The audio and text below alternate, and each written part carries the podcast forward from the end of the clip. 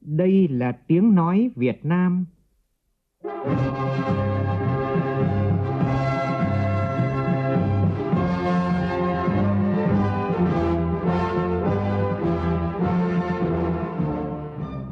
là tiếng nói Việt Nam, phát thanh từ Hà Nội, thủ đô nước Cộng hòa xã hội chủ nghĩa Việt Nam.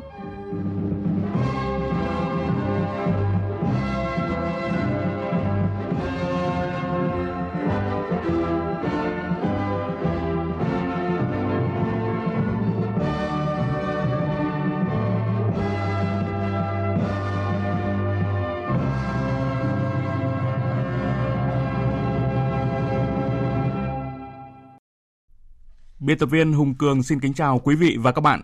Mời quý vị và các bạn nghe chương trình Thời sự sáng của Đài Tiếng Nói Việt Nam hôm nay thứ Tư ngày 28 tháng 9 năm 2022, tức ngày mùng 3 tháng 9 của năm nhâm dần.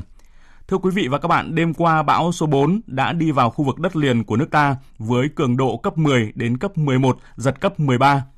Vào thời điểm này, bão đang di chuyển trên khu vực đất liền các tỉnh ven biển từ Quảng Trị đến Quảng Ngãi và sau đây sẽ là những thông tin cập nhật chi tiết về cơn bão số 4 do Trung tâm Dự báo Khí tượng Thủy văn Quốc gia cung cấp. Ảnh hưởng của bão số 4, tại đảo Cù Lao Tràm đã có gió mạnh cấp 10, giật cấp 14, đảo Lý Sơn có gió mạnh cấp 10, giật cấp 12, đảo Cồn Cỏ có gió mạnh cấp 7, giật cấp 9. Lúc 4 giờ hôm nay, vị trí tâm bão ở vào khoảng 15,8 độ Vĩ Bắc, 108,1 độ Kinh Đông, trên đất liền khu vực Thừa Thiên Huế đến Quảng Ngãi. Sức gió mạnh nhất vùng gần tâm bão mạnh cấp 10, cấp 11, tức là từ 89 đến 117 km một giờ, giật cấp 13. Bán kính gió mạnh từ cấp 6, giật từ cấp 8 trở lên khoảng 180 km tính từ tâm bão. Bán kính gió mạnh từ cấp 10, giật từ cấp 12 trở lên khoảng 50 km tính từ tâm bão. Dự báo trong 12 giờ tới, bão di chuyển chủ yếu theo hướng Tây, mỗi giờ đi được 20 đến 25 km, đi sâu vào đất liền các tỉnh Trung Trung Bộ và suy yếu dần thành áp thấp nhiệt đới. Đến 16 giờ hôm nay, vị trí tâm áp thấp nhiệt đới ở vào khoảng 15,9 độ Vĩ Bắc, 106 độ Kinh Đông trên khu vực Nam Lào. Sức gió mạnh nhất vùng gần tâm áp thấp nhiệt đới mạnh cấp 6, giật cấp 7. Dự báo trong 12 đến 24 giờ tiếp theo, áp thấp nhiệt đới di chuyển chủ yếu theo hướng Tây, mỗi giờ đi được 20 đến 25 km, suy yếu thành một vùng áp thấp trên khu vực Thái Lan. Vùng nguy hiểm trên biển trong 24 giờ tới, gió mạnh từ cấp 6 trở lên, giật từ cấp 8 trở lên, từ vĩ tuyến 12,5 đến 19 độ vĩ Bắc, phía Tây kinh tuyến 111,5 độ kinh Đông. Toàn bộ tàu thuyền, đê, kè biển, khu nuôi trồng thủy sản và các hoạt động khai thác tại vùng biển này đều có nguy cơ cao chịu tác động của gió mạnh, sóng lớn, lốc xoáy và nước biển dâng cao do bão. Cấp độ rủi ro thiên tai là cấp 3. Cảnh báo vùng biển ngoài khơi khu vực từ Quảng Bình đến Phú Yên, bao gồm huyện đảo Cồn Cỏ, Cù Lao Tràm, Lý Sơn, còn có gió mạnh cấp 8, cấp 9, vùng gần tâm bão cấp 10, cấp 11, giật cấp 12, sóng biển cao từ 4 đến 6 mét, biển động dữ dội. Vùng biển ven bờ khu vực Thừa Thiên Huế đến Bình Định có gió mạnh cấp 8, cấp 9, vùng gần tâm bão cấp 10, cấp 11, giật cấp 13, sóng biển cao từ 3 đến 5 mét. Ven biển khu vực Thừa Thiên Huế, Đà Nẵng, Quảng Nam, Quảng Ngãi, Bình Định có gió mạnh cấp 8, cấp 9, vùng gần tâm bão mạnh cấp 10, cấp 11, giật cấp 13. Khu vực sâu hơn trong đất liền gió mạnh cấp 8, cấp 9, giật cấp 11, cấp 12. Khu vực Quảng Bình, Quảng Trị, Phú Yên, Gia Lai có gió mạnh cấp 6, sau tăng lên cấp 7, cấp 8, giật cấp 9, cấp 10. Khu vực Con Tum có gió mạnh dần lên cấp 6, cấp 7, sau tăng lên cấp 8, cấp 9, có nơi cấp 10, giật cấp 12. Cảnh báo mưa lớn, trong ngày hôm nay, khu vực Quảng Trị, Thừa Thiên Huế, Đà Nẵng, Quảng Nam, Quảng Ngãi, Con Tum có mưa rất to với lượng mưa phổ biến từ 120 đến 200 mm, có nơi trên 250 mm.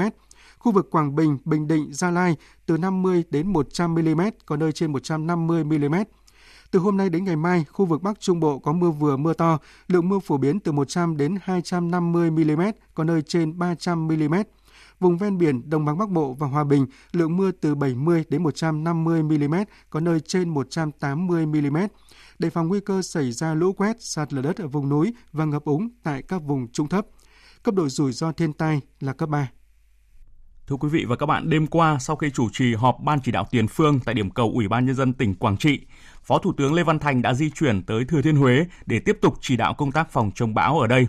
Tại Huế, Phó Thủ tướng tiếp tục chủ trì họp Ban chỉ đạo tiền phương kết nối trực tuyến với điểm cầu 8 tỉnh thành phố nằm trong vùng ảnh hưởng của bão, chỉ đạo công tác ứng phó. Phóng viên Lê Hiếu thường trú tại miền Trung thông tin.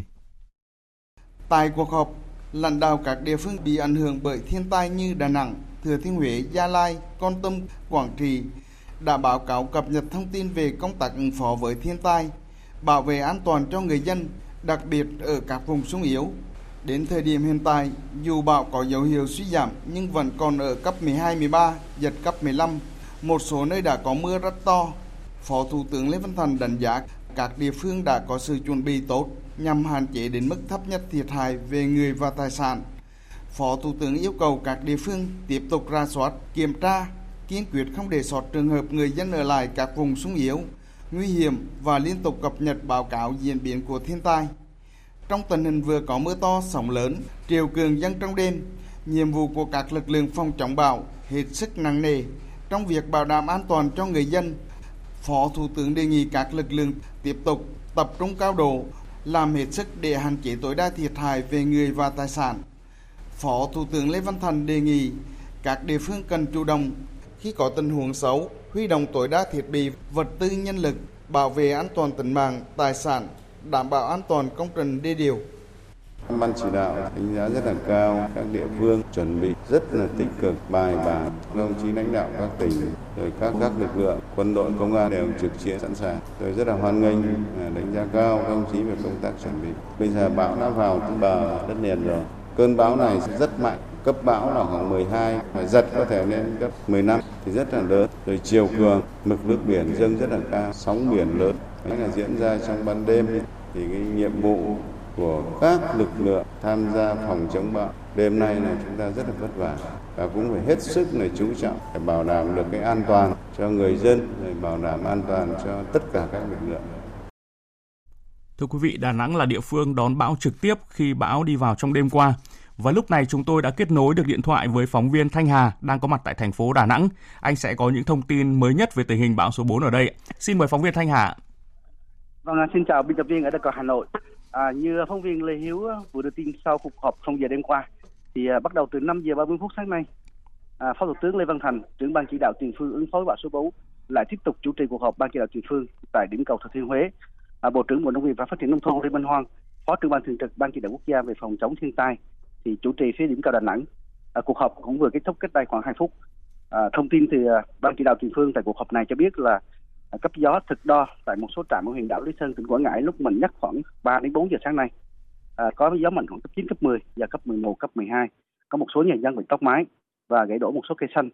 Tại huyện đảo Cồn Cỏ tỉnh Quảng Trị thì gió cấp 7 cấp 9.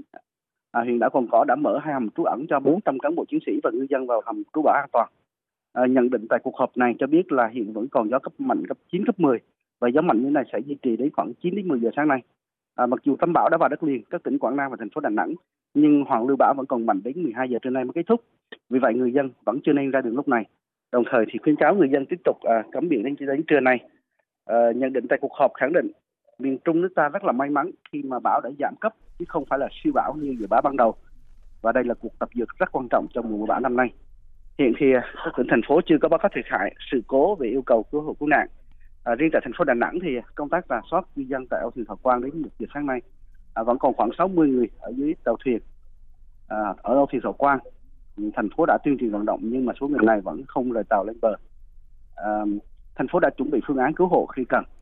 Tại Đà Nẵng thì à, ba ngàn rưỡi trạm biến áp bị mất điện ảnh hưởng khoảng 200 à, 250 ngàn khách hàng mất điện ba nhà dân bị tốc mái à, 75 cây xanh và một số biển hiệu quảng cáo bị gãy đổ à, kết thúc cuộc họp à, vừa lúc nãy thì phó thủ tướng lê văn thành đánh giá rất cao tinh thần chủ động của các bộ ngành địa phương trong công tác ứng phó với bão số 4 à, mặc dù đã bãi giảm cấp nhưng vẫn là cơn bão mạnh và hiện vẫn còn gió cấp 10, cấp 11 à, nên thiệt hại của người dân là giảm đáng kể à, phó thủ tướng đề nghị các tỉnh và thành phố cũng từ quảng trị đến bình định à, không được chủ quan và tiếp tục ứng phó với bão số 4 và trong sáng nay thì có một số đoàn công tác của ban chỉ đạo trung ương phòng chống thiên tai à, đi kiểm tra và soát lại cái tình hình thiệt hại do bão số 4 gây ra tại các tỉnh miền Trung. À, chúng tôi sẽ tiếp tục cập nhật các thông tin thiệt hại tình hình bão số 4. Mời được Hà Nội. Vâng, cảm ơn phóng viên Thanh Hà. Và tiếp theo chúng tôi cũng đã kết nối được với phóng viên Thành Long. Anh đang cùng với lực lượng chức năng trực tác chiến ứng phó bão tại Ban Chỉ huy Tiền phương chống bão của tỉnh Bình Định, đặt tại Tam Quan Bắc, thị xã Hoài Nhơn. À, thưa phóng viên Thành Long ạ, lúc này bão số 4 đang ảnh hưởng như thế nào tới Hoài Nhơn và Bình Định ạ?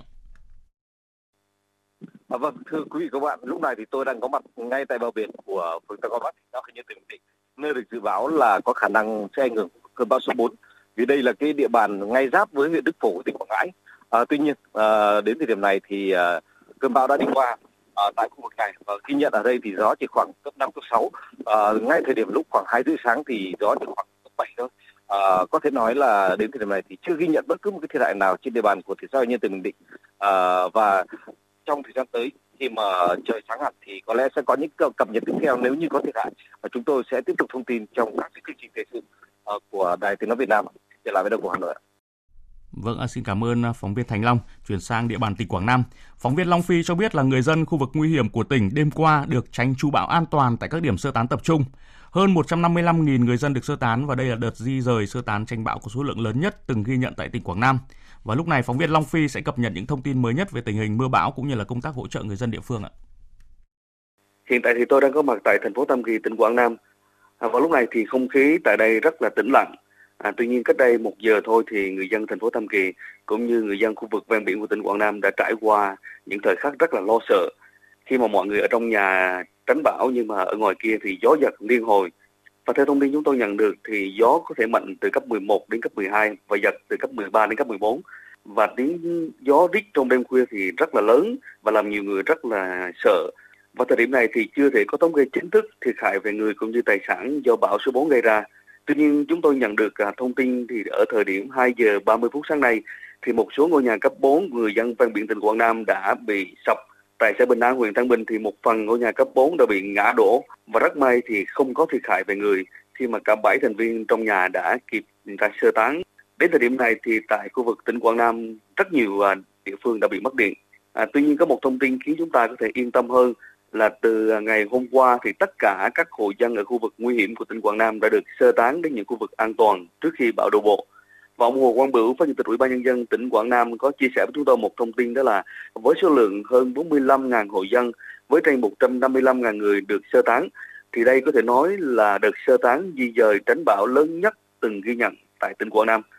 Và tỉnh này cũng đã chỉ đạo các địa phương chuẩn bị các điều kiện tốt nhất tại các cơ sở tránh trú bão từ lương thực thực phẩm, y tế rồi đội ngũ phục vụ để người dân có thể an tâm tránh trú bão. À, qua những gì tôi cảm nhận thì những người dân ven biển tỉnh Quảng Nam mặc dù rất lo lắng khi bão số 4 à, đổ bộ vào miền Trung nhưng họ đã phần nào đó yên tâm khi nhận được à, sự à, quan tâm tại các điểm tránh trú bão. Và dù trong điều kiện khó khăn do thiên tai nhưng tỉnh Quảng Nam đã nỗ lực để đảm bảo điều kiện tốt nhất, an toàn tuyệt đối tính mạng cho người dân. Và chúng tôi sẽ tiếp tục cập nhật thông tin trong những bản tin tiếp theo. Cảm ơn phóng viên Long Phi. Thưa quý vị, đô thị cổ Hội An với hơn 1.200 di tích cũng là địa phương chịu ảnh hưởng trực tiếp khi bão số 4 đổ bộ vào đất liền và ngay từ tối qua thì mưa lớn đã chút xuống khu vực này. Bây giờ phóng viên Đình Thiệu sẽ thông tin trực tiếp những diễn biến mới nhất về cơn bão số 4 tại Hội An. Xin mời phóng viên Đình Thiệu. Vâng, thưa quý vị và các bạn, à, liên tục từ tối hôm qua cho đến à, sáng nay thì tại thành phố Hội An, tỉnh Quảng Nam đã có gió bão mạnh cấp 10, cấp 11 và giật cấp 12. Đặc biệt từ lúc 0 giờ cho đến 4 giờ sáng nay là gió bão à, mạnh giật rất là mạnh và giật liên hồi. Trong gió bão thì có mưa to tiếp tục xối xả xuống cái thành phố Hội An và trong đêm qua đến sáng nay thì một số tuyến đường của thành phố Hội An đã bị ngập. Và trong đêm qua thì à, vẫn nghe cái tiếng cửa kính rồi bị và bị vỡ bị vỡ đập à, do cái gió bão giật tung mạnh quá và từ đêm qua thì toàn thành phố Hội An đã bị à, mất điện à, ngay cả trụ sở ủy ban nhân dân thành phố Hội An à, nơi à, ban chỉ huy phòng chống lụt bão thành phố Hội An à, à, trực tiếp chỉ đạo thì cũng đã bị mất điện. Cho nên là ủy ban nhân dân thành phố Hội An phải phát máy điện dự phòng để trực tiếp chỉ đạo cái công tác đối phó với bão uh, số 4 và tại trụ sở ủy ban nhân dân thành phố Hội An do do gió giật mạnh cho nên một số cửa kính đã bị uh, vỡ nước tràn vào phòng làm việc. Các nhân viên trong đêm qua và sáng nay cũng đã phải thức để à, um, trang buộc lại và lau dọn để không bị ảnh hưởng đến các cái tài liệu uh, liên quan. Và tại sau lưng của trụ sở ủy ban nhân dân thành phố Hội An có một cái cây cổ thụ rất là lớn và bị gió bão quật ngã và đè xuống cái bờ tường của đài phát thanh truyền hình thành phố làm sập bờ tường. Và, và hiện nay trên đường phố Hội An theo ghi nhận ban đầu thì cũng một số cây cối cây xanh trụ điện và đã bị gãy đổ và nằm la liệt trên đường phố. Và hiện nay thì um, người dân vẫn đang ở yên ở trong nhà đang ở yên an ninh vận động và chưa ai có thể ra đường bởi vì lúc này gió bão vẫn còn rất là mạnh và mưa rất to.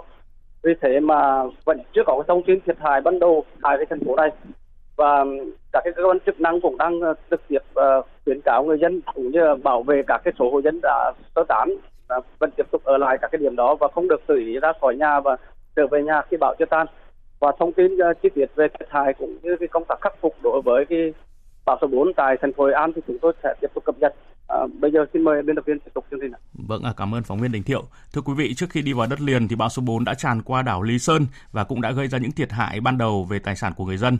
Và sau đây phóng viên Anh Mịnh của Đài Phát thanh Lý Sơn sẽ có những thông tin ban đầu của đảo sau khi bão số 4 đi qua.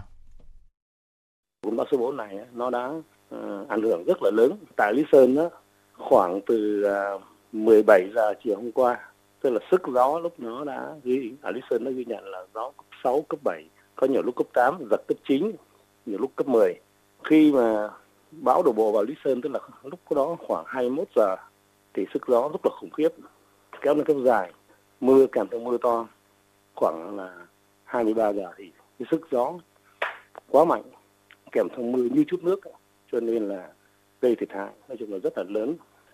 Đến thời điểm này thì à, nói chung là ờ, bão số 4 đang à, áp vào trong bờ trong đất liền. À, nhưng khi bão số 4 thì còn cũng vẫn đang ảnh hưởng bởi vì là cái hiện tượng lầy nồm. Nói chung là là khi bão đi qua lý sơn mà đang áp sát đất liền thì ờ, cái sức gió gió rất là yên rất là êm lặng. Nhưng mà sau cái sự yên lặng này cứ vài ba tiếng đồng hồ, tức là khoảng cứ cứ sáu giờ ba mươi cho đến bảy giờ thì chắc chắc chắn là nó có một hiện tượng là do gió nổi nồm. Thì cái sức thì lúc này thì cái sự thiệt hại nó rất là lớn. Theo cái báo cáo của ban chỉ huy phòng chống thiên tai và tìm kiếm cứu nạn sơ bộ thì hiện nay là đã có nhiều nhà dân tốc mái đặc biệt là cây cối hoa màu trên đồng hư hỏng hư hỏng hiện nay là cái công tác để mà thống kê thiệt hại à, cũng đang được huyện lý sơn đã khẩn trương kiểm đếm à, để có sự à, hỗ trợ kịp thời Cảm ơn phóng viên Anh Mịnh của Đài Phát thanh Lý Sơn. Thưa quý vị, do ảnh hưởng của bão số 4, theo thông tin cập nhật từ Cục Hàng không Việt Nam, có 10 cảng hàng không sân bay tại khu vực miền Trung đã phải đóng cửa. Cục Hàng không Việt Nam vừa quyết định tạm ngừng khai thác thêm 5 cảng hàng không do ảnh hưởng của cơn bão số 4. Cụ thể, tạm dừng khai thác cảng hàng không Vinh từ 3 giờ đến 16 giờ ngày hôm nay, tạm dừng khai thác cảng hàng không Đồng Hới từ 22 giờ đêm qua đến 20 giờ hôm nay, tạm dừng khai thác cảng hàng không Tuy Hòa từ 15 giờ 30 phút chiều qua đến 8 giờ hôm nay, tạm dừng khai thác cảng hàng không Buôn Ma Thuột từ 12 giờ trưa qua đến 11 giờ 59 phút trưa nay, tạm dừng khai thác cảng hàng không Liên Khương từ 16 giờ chiều qua đến 15 giờ 59 phút chiều nay. Trước đó, Cảng vụ Hàng không miền Trung cũng đã ra quyết định tạm dừng khai thác 5 sân bay tại khu vực này. Vừa rồi là những thông tin mới nhất về diễn biến cơn bão số 4. Những thông tin tiếp theo về cơn bão này và công tác ứng phó khắc phục hậu quả sau bão tại các địa phương mà bão đi qua sẽ được chúng tôi tiếp tục cập nhật trong các bản tin và chương trình thời sự sau. Mời quý vị và các bạn chú ý theo dõi. Thời sự VOV nhanh, tin cậy, hấp dẫn. Quý vị và các bạn đang nghe chương trình Thời sự sáng của Đài Tiếng nói Việt Nam. Thưa quý vị và các bạn, Nhận lời mời của Thủ tướng Chính phủ Phạm Minh Chính, hôm nay, Thủ tướng nước Cộng hòa Cuba Manuel Marrero Cruz bắt đầu chuyến thăm chính thức hữu nghị Việt Nam. Chuyến thăm thể hiện quyết tâm của hai bên trong việc tiếp tục phát triển và thúc đẩy hơn nữa quan hệ hữu nghị, đoàn kết, thủy chung, tin cậy lẫn nhau, hợp tác toàn diện, đoàn kết thủy chung giữa Đảng, Nhà nước, Chính phủ và nhân dân hai nước.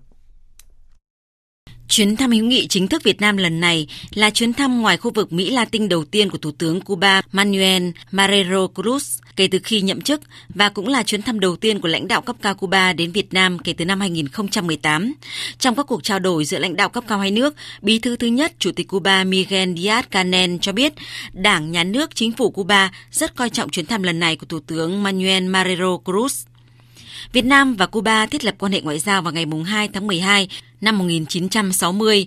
Trong thời kỳ kháng chiến chống Mỹ cứu nước, Cuba là nước luôn đi đầu trong phong trào quốc tế ủng hộ Việt Nam, là nước đầu tiên trên thế giới công nhận mặt trận dân tộc giải phóng miền Nam Việt Nam và chấp thuận phái đoàn đại diện thường trú của mặt trận thành lập Ủy ban đoàn kết với miền Nam Việt Nam vào tháng 9 năm 1963, công nhận về mặt ngoại giao mặt trận dân tộc giải phóng miền Nam vào tháng 12 năm 1965. Dù cách xa hơn nửa vòng trái đất, nhưng quan hệ đoàn kết hữu nghị và hợp tác toàn diện Việt Nam Cuba luôn được vun trồng bởi các thế hệ nhân dân hai nước không ngừng phát triển trên các lĩnh vực chính trị, ngoại giao, kinh tế thương mại, an ninh quốc phòng, nông nghiệp, xây dựng, giáo dục, y tế vân vân. Việc tháng 7 năm 2020, Bộ Chính trị Đảng Cộng sản Cuba đã thông qua chiến lược phát triển kinh tế xã hội với các nội dung chỉ đạo theo hướng cởi mở hơn nhằm phát huy nội lực, kết hợp thu hút nguồn lực từ bên ngoài để phục hồi nền kinh tế, đã và đang tạo đà cho kinh tế Cuba phát triển. Điểm nhấn quan trọng trong mối quan hệ hữu nghị tốt đẹp Việt Nam Cuba là việc duy trì trao đổi đoàn thường xuyên, các cấp lẫn nhau. Nổi bật có các chuyến thăm Cuba của Tổng Bí thư Nguyễn Phú Trọng vào tháng 4 năm 2012 và tháng 3 năm 2018. Mới đây là chuyến thăm chính thức Cuba của Chủ tịch nước Nguyễn Xuân Phúc vào tháng 9 năm 2021 và là chuyến thăm của nguyên thủ nước ngoài đầu tiên đến Cuba kể từ khi đại dịch COVID-19 bùng phát. Về phía Cuba là các chuyến thăm Việt Nam của Chủ tịch Fidel Castro tháng 2 năm 2003, Chủ tịch Raúl Castro vào tháng 7 năm 2012, Chủ tịch Hội đồng Nhà nước và Hội đồng Bộ trưởng Cuba Miguel Díaz-Canel vào tháng 11 năm 2018. Chuyến thăm hữu nghị chính thức Việt Nam của Thủ tướng Cuba Manuel Marrero Cruz lần này. Một lần nữa khẳng định Việt Nam và Cuba sẽ tiếp tục kế thừa và phát huy mạnh mẽ truyền thống tốt đẹp, quyết tâm đưa quan hệ hai nước ngày càng đi vào chiều sâu và hiệu quả, trong đó tập trung nâng cao quan hệ hợp tác kinh tế thương mại và đầu tư, từng bước lên ngang tầm với quan hệ chính trị tốt đẹp giữa hai quốc gia. Qua đó thể hiện quyết tâm của hai bên trong việc tiếp tục phát triển và thắt chặt hơn nữa quan hệ hữu nghị, đoàn kết thủy chung tin cậy lẫn nhau, hợp tác toàn diện giữa Đảng, Nhà nước, Chính phủ và nhân dân hai nước Việt Nam Cuba. Hôm qua tại thủ đô Praha, diễn đàn EVFTA những cơ hội và thách thức do Đại sứ quán Việt Nam tại Séc phối hợp với Phòng Thương mại Cộng hòa Séc tổ chức đã thu hút hàng chục doanh nghiệp của hai nước tham gia. Phóng viên Hải Đăng thường trú tại Cộng hòa Séc thông tin. Phát biểu khai mạc chương trình, Đại sứ Việt Nam tại Cộng hòa Séc Thái Xuân Dũng bày tỏ kể từ khi Hiệp định Thương mại Tự do Việt Nam EU EVFTA chính thức có hiệu lực, quan hệ kinh tế thương mại giữa Việt Nam và EU nói chung, Cộng hòa Séc nói riêng đã có những bước phát triển rất tích cực. Mặc dù chịu ảnh hưởng nặng nề của đại dịch COVID-19, hai năm qua kinh mạch xuất nhập khẩu giữa Việt Nam với Cộng hòa Séc vẫn tăng trưởng mạnh mẽ, lần lượt vào năm 2020 đạt 1,51 tỷ đô la, tăng 22% và đạt 2,08 tỷ đô la vào năm 2021, tăng khoảng 38%. Trong 7 tháng đầu năm 2022 thì đạt 1,25 tỷ đô la, tăng 10% so với cùng kỳ năm trước. Đại diện cho các doanh nghiệp Việt Nam sang tham dự diễn đàn này, Tiến sĩ Luận Thùy Dương cho rằng thị trường Séc sẽ là thị trường tiềm năng trong thời gian tới với các doanh nghiệp Việt Nam, đặc biệt về lĩnh vực may mặc, công nghiệp vân vân. Cái việc đầu tiên mà chúng ta thấy là có các cái hiệp định thỏa thuận đấy thì đã là tạo điều kiện rất là thuận lợi cho các cái doanh nghiệp Việt Nam tiếp cận vào các thị trường châu Âu cũng như là các doanh nghiệp của châu Âu là tiếp cận sang thị trường Việt Nam. Đó là một cái sự hợp tác hai chiều và rõ ràng là rất là thuận lợi. Tuy nhiên là khi mà đã có thỏa thuận thì cơ hội là đồng đều cho cả hai bên thì như tôi đã nói là tính cạnh tranh cũng rất là cao cũng sẽ phải hiểu rằng là được ưu đãi thì cũng đồng thời là phải có những cái quy định rất là chặt. Tin thế giới, người dân các nước Cộng hòa Nhân dân Donetsk và Lugansk cũng như các vùng Zaporizhia và Kherson đã bỏ phiếu cho việc gia nhập Nga trong cuộc trưng cầu ý dân diễn ra ngày 23 đến 27 tháng 9. Tin của phóng viên Đài Tiếng Nói Việt Nam thường trú tại Liên bang Nga. Theo kết quả kiểm 100% số phiếu, ở nước Cộng hòa Nhân dân Donetsk, hơn 99% cử tri ủng hộ gia nhập Nga. Ở nước Cộng hòa Nhân dân Lugansk, gần 98,5%. Khu vực Zaporozhye, hơn 93%. Kherson, hơn 87%. Cuộc trưng cầu ý dân ở bốn khu vực này đã được công nhận là hợp lệ vì số cử tri đi bỏ phiếu vượt xa mức quy định hơn 50%. Hàng trăm quan sát viên từ hàng chục quốc gia đã theo dõi diễn biến của bỏ phiếu trong những ngày qua và họ không ghi nhận bất kỳ vi phạm nào. Trước đó, các nhà hoạt động xã hội đã đề nghị chính quyền của Cộng hòa Nhân dân Donetsk và Lugansk, các khu vực Zaporozhye và Kherson khẩn trương tổ chức các cuộc trưng cầu ý dân. Theo đại diện của các khu vực, điều này sẽ đảm bảo an toàn lãnh thổ và khôi phục công bằng lịch sử. Tuần trước, Tổng thống Putin tuyên bố Nga sẽ ủng hộ kết quả thể hiện ý chí của người dân các vùng Donbass, Zaporozhye và Kherson. Còn Tổng thống Ukraine Volodymyr Zelensky đã tuyên bố rằng việc này làm cho các cuộc đàm phán ngoại giao với Nga không thể tiếp tục. Mỹ, một số nước phương Tây cũng đã lên tiếng rằng không công nhận kết quả trưng cầu ý dân của bốn khu vực này và sẽ gia tăng trừng phạt đối với Nga. Phát ngôn viên Bộ Quốc phòng Mỹ Patrick Ryder ngày 28 tháng 9 cho biết Mỹ sẽ không thay đổi tình trạng hạt nhân của nước này, kể cả sau khi Nga dọa sẽ sử dụng vũ khí hạt nhân ở Ukraine. Phát ngôn viên Bộ Quốc phòng Mỹ cho biết Mỹ nghiêm túc trước các mối đe dọa như vậy, nhưng ở thời điểm hiện tại, Mỹ chưa cho thấy chưa thấy có điều gì khiến cho nước này cần điều chỉnh tình trạng hạt nhân của mình. Ông Ryder cũng từ chối trả lời về việc liệu phía Nga đã có động thái gì mới với các lực lượng hạt nhân hay chưa.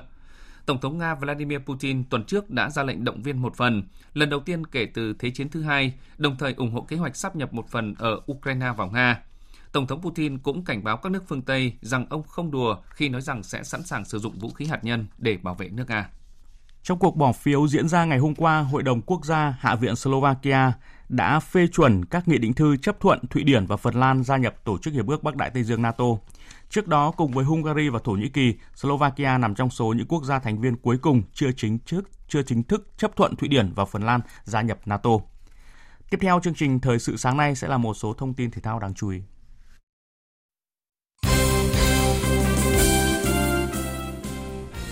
Thưa quý vị và các bạn, tối qua đội tuyển bóng đá Việt Nam đã tiếp tục thi đấu xuất sắc, giành thắng lợi với tỷ số 3-0 à, trước Ấn Độ để vô địch giải đấu giao hữu quốc tế Hưng Thịnh 2022. Qua giải đấu, huấn luyện viên Park Hang-seo cũng đã thu được nhiều kết quả trong việc thử nghiệm tìm ra các nhân tố mới. Thông tin của phóng viên Hà Khánh thường trú tại thành phố Hồ Chí Minh. Trong trận đấu với đội tuyển Ấn Độ, huấn luyện viên Park Hang-seo tung ra đội hình gần như mạnh nhất, do đó đội tuyển Việt Nam dễ dàng kiểm soát thế trận. Đội tuyển Việt Nam vô địch giải đấu giao hữu với thành tích ấn tượng khi thắng cả hai trận, hiệu số 7-0. Sau trận đấu, huấn luyện viên Park Hang-seo cho biết mục đích của giải đấu là tuyển chọn một số cầu thủ mới, kiểm tra lại chiến thuật và nâng cao năng lực tổ chức trận đấu. Chúng ta cũng biết là trận đầu tiên thì chúng tôi đã sử dụng khá nhiều cái cầu thủ mới và để test họ. Còn trận này á, thì mục tiêu của tôi đó là tăng cường cái tổ chức cũ, tăng cường cái tính tổ chức của đội bóng cho nên có nhiều cầu thủ cũ hơn. Có thể nói là ở giải đấu lần này thì mục đích cũng như mục tiêu của tôi thì đã đạt, đã đạt được. Về nhân lực cho giải AFF Cup sắp tới, huấn luyện viên Park Hang-seo cho biết từ nay đến khi giải khởi tranh, đội tuyển Việt Nam còn nhiều việc phải làm và ông sẽ bàn bạc với các trợ lý để đánh giá và tiếp tục tìm ra các nhân tố mới. Tiếp theo là kết quả một số trận đấu bóng đá quốc tế diễn ra đêm qua trong khuôn khổ giải Nation League. Bồ Đào Nha để thua Tây Ban Nha với tỷ số 0-1, Thụy Sĩ thắng Cộng hòa Séc 2-1, Albania hòa Iceland 1-1, Ireland thắng Armenia 3-2, Na Uy để thua Serbia 0-2, Thụy Điển hòa Slovenia 1-1, Ukraine hòa Scotland 0-0, Hy Lạp thắng Bắc Ireland 3-1 và Kosovo thắng đảo Ship 5-1. Dự báo thời tiết Khu vực Bắc Bộ có mưa rào và rông rải rác, cục bộ có mưa to, riêng khu vực đồng bằng và ven biển có mưa vừa, mưa to, có nơi mưa rất to và rông, gió Bắc đến Đông Bắc cấp 2, cấp 3, nhiệt độ từ 22 đến 32 độ, riêng khu vực đồng bằng ven biển, nhiệt độ từ 27 đến 30 độ. Khu vực từ Thanh Hóa đến Thừa Thiên Huế, phía Bắc có mưa vừa, mưa to, có nơi mưa rất to và rông. Phía Nam ngày có mưa to đến rất to và rông, đêm có mưa rào và rông vài nơi. Phía Bắc gió Bắc đến Tây Bắc cấp 3, cấp 4. Phía Nam sáng có gió mạnh cấp 7 đến cấp 9, giật cấp 9 đến cấp 10. Vùng gần tâm bão cấp 11, cấp 12, giật cấp 14, sau giảm dần. Nhiệt độ từ 22 đến 28 độ, phía Nam từ 29 đến 31 độ. Khu vực từ Đà Nẵng đến Bình Thuận có mưa rào và rông vài nơi, riêng phía Bắc ngày có mưa to đến rất to và rông, phía Nam chiều và tối có mưa rào và rông rải rác, cục bộ có mưa to. Phía Bắc sáng có gió mạnh cấp 7 đến cấp 9, giật cấp 9 cấp 10, vùng gần tâm bão cấp 11 cấp 12, giật cấp 14, sau giảm dần. Phía Nam gió Tây Nam cấp 3, nhiệt độ từ 23 đến 33 độ. Tây Nguyên có mưa rào và rông rải rác, cục bộ có mưa to, riêng Con Tum Gia Lai ngày có mưa to đến rất to và rông. Khu vực Con Tum Gia Lai ngày gió mạnh cấp 7 đến cấp 9, có nơi cấp 10, giật cấp 12, đêm gió giảm dần. Phía Nam gió Tây đến Tây Nam cấp 3, cấp 4, nhiệt độ từ 19 đến 27 độ. Nam Bộ có mưa rào và rải rác có rông, cục bộ có mưa to, gió Tây Nam cấp 3, cấp 4, nhiệt độ từ 22 đến 32 độ. Khu vực Hà Nội có mưa vừa, có nơi mưa to và rông, gió Bắc đến Đông Bắc cấp 2, cấp 3, nhiệt độ từ 23 đến 30 độ. Dự báo thời tiết biển, Vịnh Bắc Bộ có mưa rào và rải rác có rông, trong mưa rông có khả năng xảy ra lốc xoáy, gió Đông Bắc cấp 6, cấp 7, giật cấp 8, cấp 9, biển động mạnh. Vùng biển từ Quảng Trị đến Quảng Ngãi và vùng biển từ Bình Định đến Ninh Thuận có mưa rào và rông rải rác, trong mưa rông có khả năng xảy ra lốc xoáy. Sáng có gió mạnh cấp 8 đến cấp 10, giật cấp 12 đến cấp 14, biển động rất mạnh, sau gió giảm dần. Khu vực Bắc Biển Đông, khu vực giữa Biển Đông và khu vực quần đảo Hoàng Sa thuộc thành phố Đà Nẵng có mưa rào và rông rải rác. Trong mưa rông có khả năng xảy ra lốc xoáy. Gió đông đến đông nam cấp 5, có lúc cấp 6, giật cấp 7, cấp 8, biển động. Khu vực Nam Biển Đông và khu vực quần đảo Trường Sa thuộc tỉnh Khánh Hòa có mưa rào và rông rải rác. Trong mưa rông có khả năng xảy ra lốc xoáy. Gió Tây Nam cấp 6 có lúc cấp 7, giật cấp 8, cấp 9, biển động. Vùng biển từ Bình Thuận đến Cà Mau, vùng biển từ Cà Mau đến Kiên Giang và Vịnh Thái Lan có mưa rào và rông rải rác. Trong mưa rông có khả năng xảy ra lốc xoáy, gió Tây đến Tây Nam cấp 5, có lúc cấp 6, giật cấp 7, biển động. Thưa quý vị và các bạn, trước khi kết thúc chương trình Thời sự sáng nay, chúng tôi xin được nhắc lại cảnh báo của cơ quan chức năng về mức độ nguy hiểm của bão số 4 sẽ còn tiếp tục tiếp tục cho đến trưa nay. Ờ, người dân cũng cần cân nhắc và không ra khỏi nhà nếu không cần thiết. Và đến đây chương trình xin được kết thúc. Chương trình do Hùng Cường, Nguyễn Kiên, phát thanh viên Mạnh Cường, quỹ kỹ thuật viên Thu Phương, ờ, chịu trách nhiệm nội dung Nguyễn Thị Hằng Nga.